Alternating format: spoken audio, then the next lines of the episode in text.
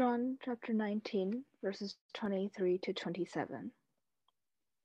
When the soldiers crucified Jesus, they took his clothes, dividing them into four shares, one for each of them, with the undergarment remaining. This garment was seamless, woven in one piece from top to bottom. Let's not tear it, they said to one another. Let's decide by lot who will get it.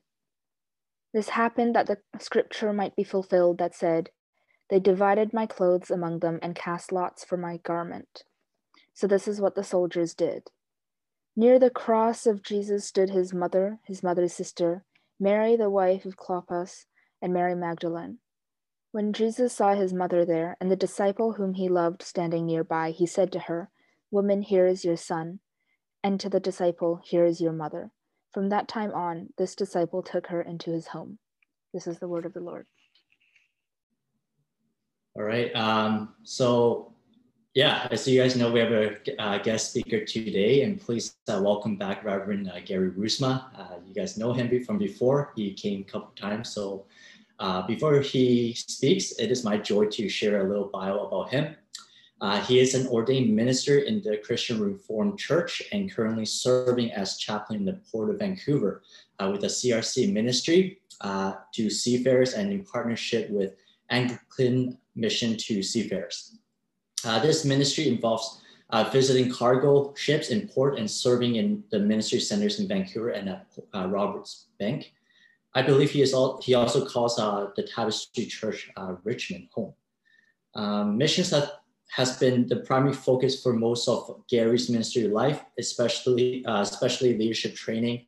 Uh, previously, he and his wife Jennifer, with their three children, uh, worked with OMF International uh, for 10 years in East Malaysia, with a focus on training local pastors for ministry. And he spent another seven years working as a regional director with OMF in BC. Uh, so please give a warm LLC virtual welcome uh, to him. Uh, so thank you, uh, Reverend Gary.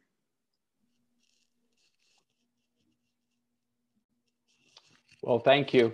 Um, it's good to be here with you and uh, to be with you again. I have the sense that when uh, Pastor Doug invited me to be with you, we both had no idea. This was probably five or six months ago. I can't remember that we'd still be meeting in this kind of context, but here, here we are. Um, a lot of you maybe, or I don't know how many, some of you may remember that I was more connected with OMF in the past, but for the past three and a half, almost four years, I've been serving in the Port of Vancouver here. Um, and I wanted to share a little bit about that uh, ministry with you. So if the slides, if you could put up the first slide uh, of uh, the work. Um, and I've got a picture, should be coming up of the center where, uh, where I'm serving. Yeah, there we go. There's the Flying Angel Seafarers Club. Uh, that is our downtown center. We have another out at Roberts Bank near Tsawwassen.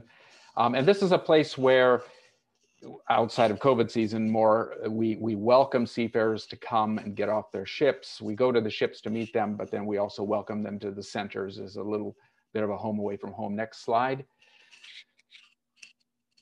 During COVID, of course, that has been limited. For a while, it was uh, out of the question altogether, uh, but we still go on ships. And uh, what we've been doing more often now is, is we meet them. You can see we wear masks. Um, I bring the brown paper bag there has some snacks uh, that we bring, a little welcome care package that we bring on every ship. And also we get Cobb's bread. So when we have it uh, the, in the other plastic bag, there's some bread that we bring on board. And we just connect with them and see how they're doing. Um, next slide. And uh, we do, we can't do services in, in anymore right now, at least on board, but we do try to, to check up and, and see how they're doing. And, and occasionally now we do have them coming into the center. Here's a group of some Indonesians who came uh, just this past week. Uh, though we had, it was interesting, we had a group of, of it was an all uh, Myanmar, all Burmese crew, and they arrived. And when they came into, this is at the Roberts Bank Center, and they had not, none of them had been off the ship in seven months.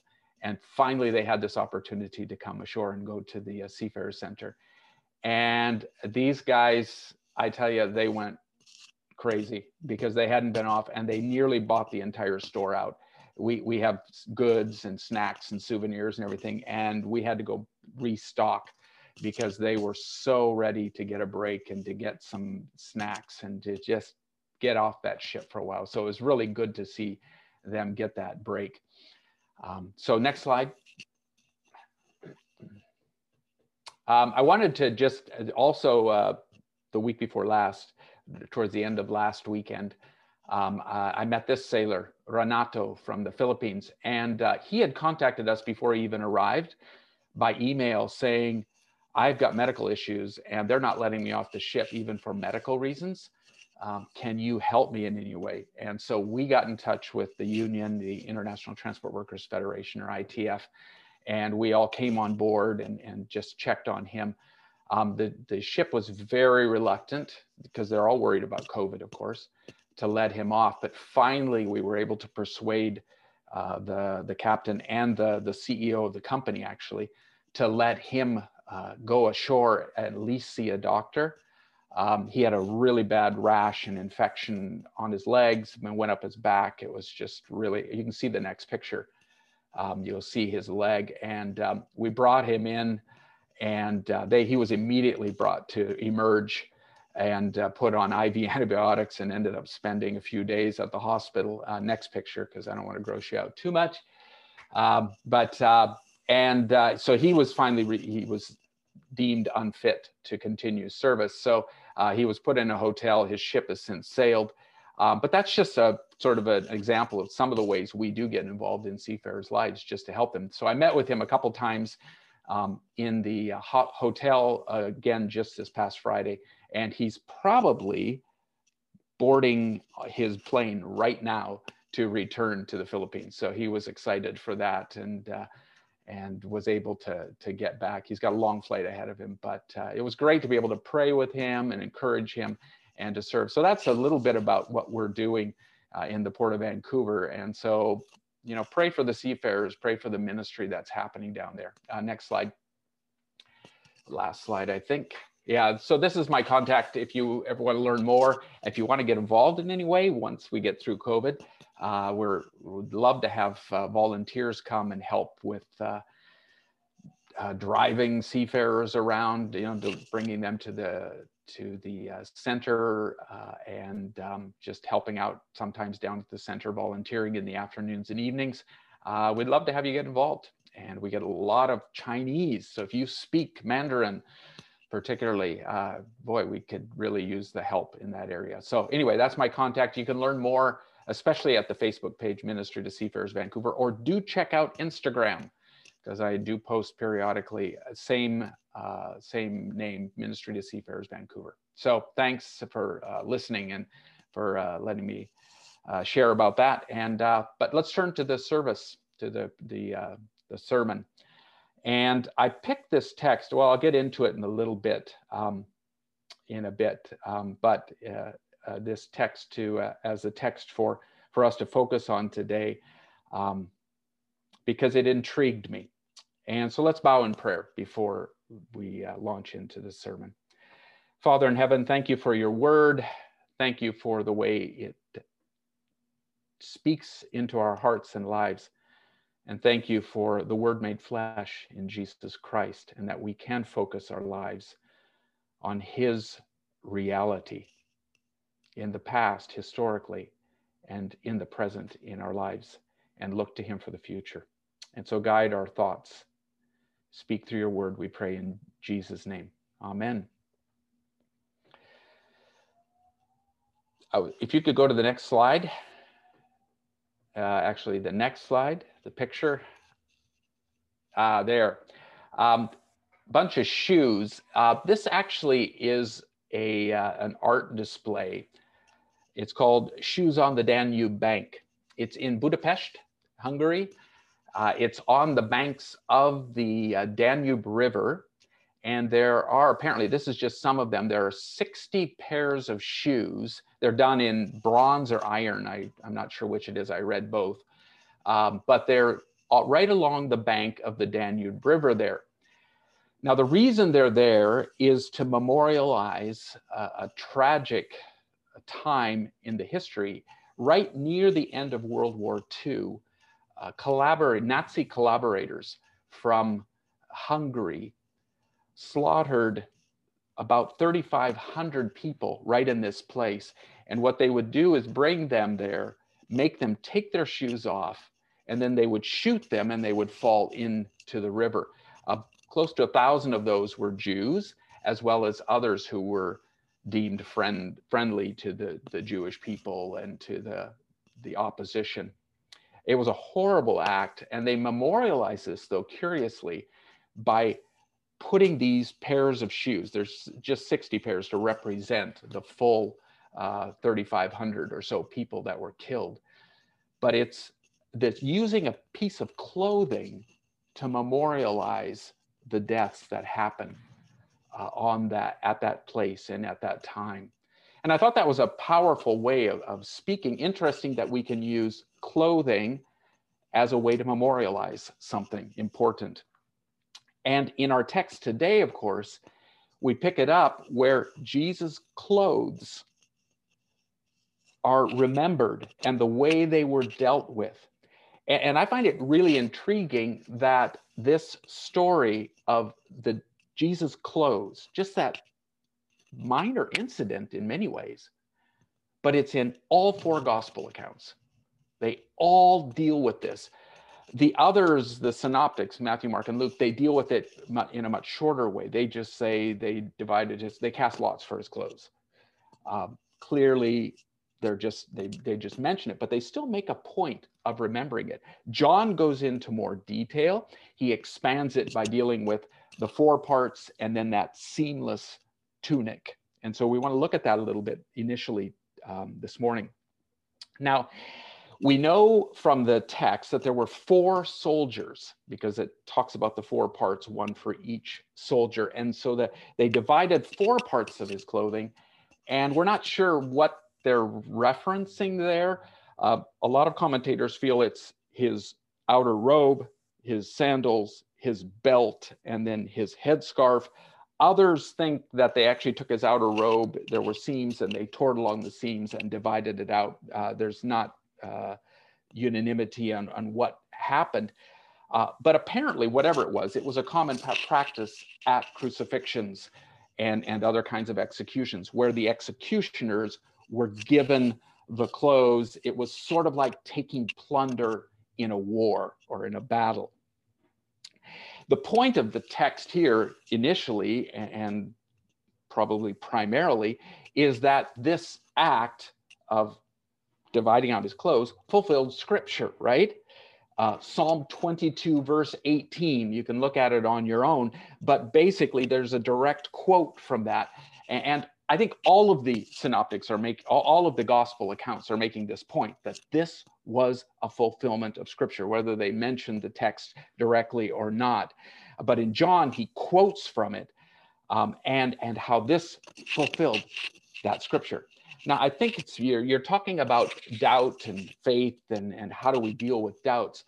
And one of the key ways that in the New Testament time and in the first century, that one of the key ways to, to convince believers, particularly the Jewish people, but others as well, that Jesus was indeed the Messiah was simply by looking at the way he fulfilled scripture. And that over and over again, and, and if you look through all of the gospel accounts,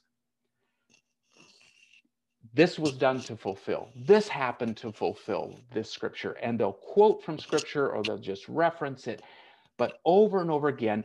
And the way that that fulfillment of the prophecies, that fulfillment of Old Testament scriptures or of the Psalms or whatever it is. And at his death, of course, Psalm 22 is one of the primary uh, Psalms that gets fulfilled. It, it just was evidence for the people that, hey, he really is who he says he is and who the, the scriptures now tell us that he is. Um, I was reading recently a testimony uh, of David Block. He's an astronomer in uh, uh, out of South Africa. He's taught internationally and spoken. Uh, he's actually was came from an Orthodox Jewish family, and went through a time being an Orthodox Jew, but then, and his studies of mathematics and astronomy and, and sciences uh, went to a time when he really felt distant from God and uh, was kind of wandering and wondering is there any kind of personal relationship possible with this God? And eventually, what led him to faith and, and Christian faith was two things. One was the way, just looking at the cosmos and the way the beauty, the visual and the, the, the mathematical beauty, as he sees it, of the way the whole design of the cosmos. But then the fact that Jesus fulfilled scripture over and over and over again. And that's what led him to, as a, a Jewish, Jewish person, to this faith in Jesus as his own Messiah. Now, not all accept this. We had a friend recently, a Jewish friend, and, and she just said outright, we don't find, as Jews, we don't see any evidence in the New Testament that of fulfillment of, of scripture. And I think my jaw must have just dropped to the floor. And I'm like, have you read the New Testament? But so it still requires God to open the eyes of people to be able to see that. But when it does, it is so, so convincing, but not just for Jewish followers, for all of us that this is really uh, an, an evidence that Jesus is who he says he is. Uh, by the way, I, I, was looking, there was a study done recently, uh, just in terms of scripture generally. Um, and they, it was a study done by the American Bible Society along with uh, Harvard University's uh, Human Flourishing Program. And they did a study on happiness for people generally and how it compared with reading of scriptures. This is more not just the whole fulfillment thing, but just reading scripture uh, generally. And they did it at the beginning before COVID hit, and then they actually did it after COVID. So it's very interesting if you get a chance to look at the, all the, the various details in it. But what they found, generally speaking, was people this is Americans, okay? So in the United States, Americans who report reading the Bible three or four times per year scored on a level scale of 1 to 100 scored 42 not great okay? So it's you know below 50 people who read the bible monthly scored 59 people who read the bible weekly scored 66 and people who read the Bible multiple times per week scored 75. Now, in fairness, people who never read the Bible scored 54, about, about 54. So they actually scored more than those who hardly ever read it or a few times a year. Nonetheless, and again, remember your psychology, okay, correlation doesn't mean causation. Uh, so there's a correlation here. We don't know what's causing this, but we can't prove what's causing this by these studies. But still, it's interesting that the, the, the correlation between scripture reading and just well being, happiness, general joy, and, and contentment in life. So, the importance of scripture. But I wonder if there's not something, and others do too, there's not something more going on in this text than just fulfillment of scriptures. Is there something more going on with this four parts of his clothing and this seamless tunic? Remembering, uh, and I always do remember that Darrell Johnson, Pastor Darrell Johnson, used has, has often said, particularly in the in John's account of the gospel, the gospel according to John, there are no throwaway terms. There's no wasted words. Everything has meaning. So, why does John make this point of emphasizing the four parts and the seamless tunic? Now, there have been a number of sort of speculations about this. Uh, Ephraim the Syrian, back in the fourth century, an Eastern uh, theologian and hymn writer, he uh, speculated that the four parts represent the gospel going to the four corners of the earth. Not too many follow that, but there are some. Um, a number of uh, commentators and, and especially in the in, in history have felt that this uh, seamless tunic particularly is a reference to Jesus as the high priest. Interestingly, in the first century, the, the Jewish uh, historian Josephus, so a contemporary of Jesus, he actually, in his Antiquities, cites that the tunic, the same term that's used here, the tunic of uh, the high priest was a seamless tunic. Now, there's no reference to that in scripture, but it is intriguing that in the first century, that was the understanding that the high priest wore a seamless tunic. Now, is this a representation then or, or meant to, to represent Jesus as high priest? I think that, that could po well possibly be. The most common interpretation of this, and this is by many of the church fathers particularly, is that the seamless tunic represents the unity of Christ's church that is around his body. That it's we are a unity and a lot of modern commentators don't buy that. Uh, we tend to be much more literal and and not into the sort of metaphors uh, but as recently, we're, we're kind of warming to the idea a little bit more now. And as recently as, as D Frederick Dale Bruner, very recent uh, great commentary that came out, he actually says, I'm warming to this idea that maybe it represents the, the unity uh, of the church. So there are all these ideas. I'll tell you honestly why I got interested in this text. Um, I was reading through the book of Exodus recently in my regular reading through the scriptures every year. And I came to Exodus chapter 26. And in Exodus chapter 26, there's this uh, story of the, the, the, the preparations or the instructions on how to build the tabernacle, which became came before, of course, the temple. How do you build it? And, and they're talking there in Exodus 26 about the curtains that go around and the, the tent that goes over. And twice in Exodus 26, uh, the reference is made that they, they built this and they put it all together, connected it, that the Mishkan, the, the tabernacle, would be one. That it would be one, or the English Standard Version says that it would be a single whole. And I, as I was reading that, I was reminded of this text in John 19 that Jesus wore a, a single whole tunic around him. Is there some connection here with Jesus as representing the, the temple or the tabernacle? Of course, that comes up right in John chapter 1, verse 14. He the, the word became flesh and dwelt and tabernacled is the verb actually among us. Or in John chapter 2, where Jesus clears out the temple and who who you know why do you do this? Show us a sign. And they tell him and and jesus says tear down this temple and i'll rebuild it in three days. And of course they don't get it but clearly john reminds us it's his body okay? The temple the tabernacle. So is jesus making some reference here to that?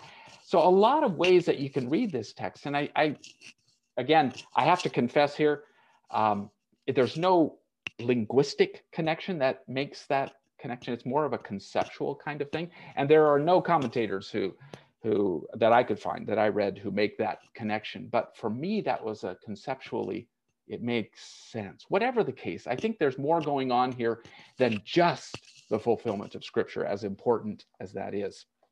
And so that's the story uh, uh, that we've we've seen so far of, of this, uh, you know, dividing out of the clothes or casting lots for the clothes. Then comes the next story, and you may be going, well, what's the connection between those two? But the, the grammar of the Greek actually makes it very clear that there is a connection between these two texts. If you have your Bibles open, I hope you do, look at the end of verse 24, just after it gives the quote from Psalm 22, verse 18.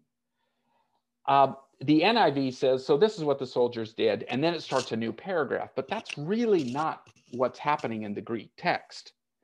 Uh, the English Standard Version, again, gets it better because they translate it this way from the end of verse 24. So the soldiers did these things, but standing by the cross of Jesus were his mother and his mother's sister, Mary, the wife of Clopas, and Mary Magdalene. So the soldiers did these things, but standing by the cross. And then he lists these four women. So it makes the connection. Furthermore, notice that in the first story, there are four soldiers. And in the second story, there are four women. And again, in the first story, you have four parts of the clothing and the one seamless tunic. And in the next story, you have four women and one disciple whom Jesus loved. So there are a lot of little connections between these two. Uh, now, the Roman Catholic Church makes some interesting interpretations here because they say, notice, then it, it goes on from this, uh, the four women being listed to the focus on the mother of Jesus and the disciple whom Jesus loved, which we, the consensus is that was that's a reference to John.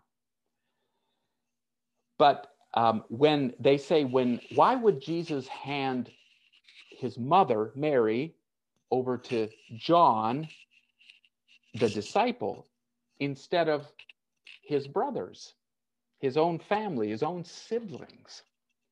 And of course, for them, that's uh, a reference to, that's evidence that she actually, because they talk about the perpetual virginity of Mary, that actually he didn't have any full blood brothers. They were either half brothers through another woman or uh, cousins or something like that.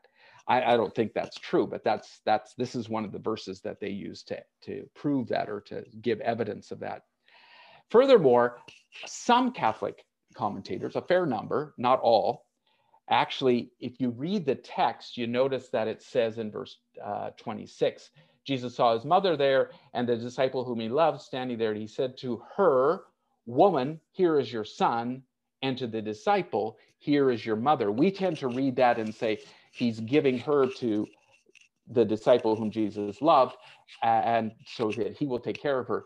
But they read it, some of them at least, some Catholic theologians read it more as he's giving John to Mary. Mary is the one taking care of John because Mary, of course, the prominence of Mary within Catholicism. I don't buy that, but it is an interesting interpretation. I don't buy it mainly because of the last part uh, of verse 27. From that time on, this disciple took her into his home.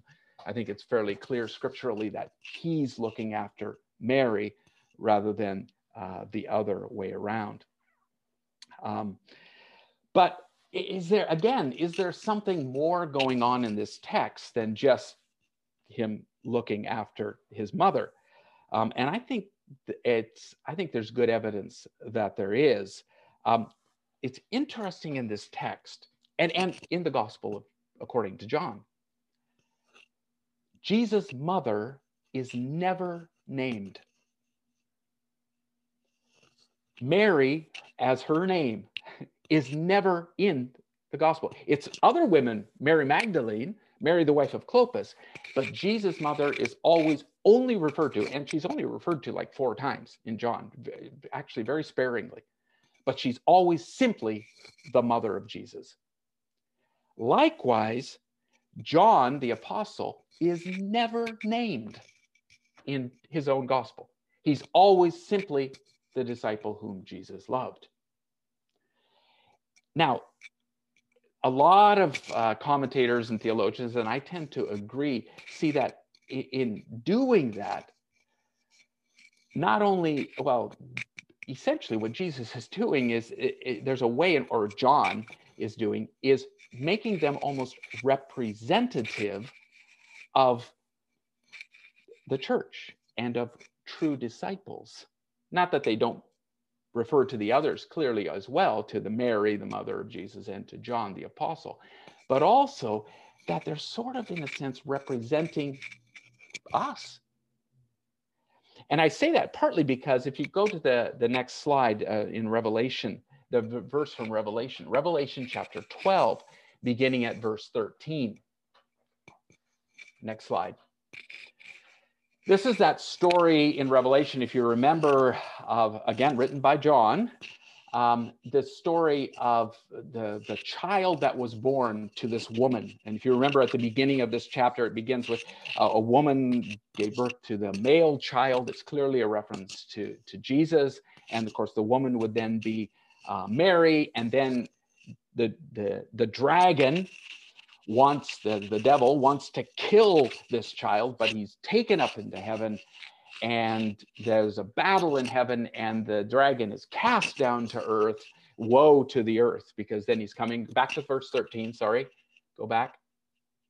I haven't read it yet. When the dragon saw that he had been hurled to the earth he pursued the woman who had given birth to the male child the woman was given two wings of a great eagle so that she might fly to the place prepared for her in the wilderness where she would be taken care of for a time times and half a time out of the serpent's reach next slide then from his mouth the serpent spewed water like a river to overtake the woman and sweep her away with the torrent.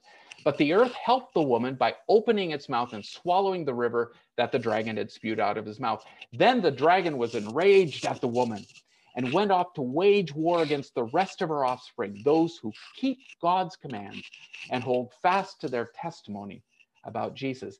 Now it's clear there, right? The, the woman represents more than just Mary this this woman is is the church and i sense and others do as well that there's more going on here in the sense that mary or the mother of jesus represents the church and the disciple whom jesus loved represents a true disciple but also i think the apostolic testimony that cares for the church that that we in which we find our our hope our faith, our trust. We can place it in it. It keeps us secure in, in our faith. So I think there's, again, more going on there. Um, also, I think it's really incredibly touching that Jesus, in the midst of the agony of the cross, does make that effort and has that love and concern to look after his own mother. I think that's a very powerful thing that he would remember. You know, you think of the fifth commandment, honor your father and mother, and he he still fulfills that. Or think of next slide, uh, 1 Timothy 5, verse 8, where Paul writes, next slide, anyone who does not provide for their relatives and especially for their own household has denied the faith and is worse than an unbeliever. And this is always a very important thing, too, for us as, as believers that the family matters. And Jesus exemplifies that in such a powerful way. And so we have at the foot of the cross these two contrasting groups, right? We have the soldiers and we have the women and this disciple.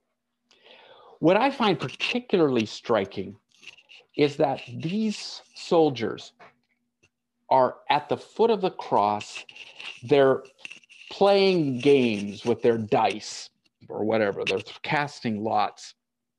They are at the foot of the cross playing a game and have no idea what's going on just feet above their heads. Frederick Dale Bruner, again, the commentator, puts it this way quote, while they casually throw their dice, do they have any idea that just a few feet above their heads, the central event in world history is occurring? Close quote. And they don't. They have absolutely no idea. At least that's the sense we get, which is true of so many in the world till today, right? that they just have no idea. And we just play games. By contrast, then you have this group of particularly the women and of course the disciple whom Jesus loved, not those who are in power, whether Roman authorities or the Jewish authorities, but Jesus' true followers, the minority at that time. Other people are, undoubtedly are around who don't get it as well. But they are the ones who honor and mourn. They don't have the full story yet, that's coming. Jesus' suffering and his death. And they receive his loving concern and care, even in his suffering and death. You know, the world, I think, is still like this. So many people just play games and don't get it. That Jesus is the absolute pivot, the absolute central center of our history. And he's the complete focus, and we're oblivious. So many people oblivious to that reality, just can't see it. I have a confession to make. Uh, right now, I don't know if you are sports fans, if you're basketball fans, but I like my basketball. This con- true confession. I was born and raised in the United States. I've lived out of it longer than I ever lived in it, but I still, it's in my blood. And so right now is March Madness. NCAA college basketball. It was canceled last year. I was devastated. This year it's on. Will Gonzaga go all the way undefeated? Uh, you know, I'm watching. Uh, there's a game going on right now. By the way, if you excuse, oh, I did it again. You know, I I, I love watching this stuff. Well, on Friday night, uh, a couple of our sons were over and we were watching the game, and my I watched part of the game just a little bit, and and my sons, especially one of them, but they, they weren't raised on this like I was, so it's not in their blood. And so we're watching this game, and and of course you've got you know the seriousness of it and the statistics coming up and uh, as they always joke the men in suits and they're getting all worked up over this. And my one son turned and he said have they forgotten that this is just a game? And it struck me. I thought yeah we we forget that it's just a game so often. I, there's nothing wrong with games actually i think it's fun I, I, think it's really enjoyable and and and you know whether it's sports or whether it's throwing the dice in in a board game or uh, you know just whatever we're involved in there's nothing wrong per se with playing games but it's when we get it backwards. That the games become the real focus and the, the serious part of life. And God gets hardly a mention, if at all. Maybe he gets an hour on Sunday morning. For most people, not even that. And then we get things mixed up. And we forget that, again, Jesus is the center, friends. And my prayer, as hard as it is to do this, so even over Zoom and over the computer, is that you would be reminded again this one who fulfilled scripture over and over again is our center of our lives, of history, and he's the culmination of it all as well. And may that be an encouragement and, and a faith building part of your lives as well. Would you bow with me in prayer? Father, thank you for the, your word. Thank you for the Lord Jesus who suffered and died as the center and the focus of history. And I pray that you would draw us away from simply playing games and focusing on that and draw the others as well and bring our focus back to the center and to the final culmination of history. In Jesus, your Son, Lord Jesus, draw us and draw this world to you. I pray this in the name of Jesus. Amen.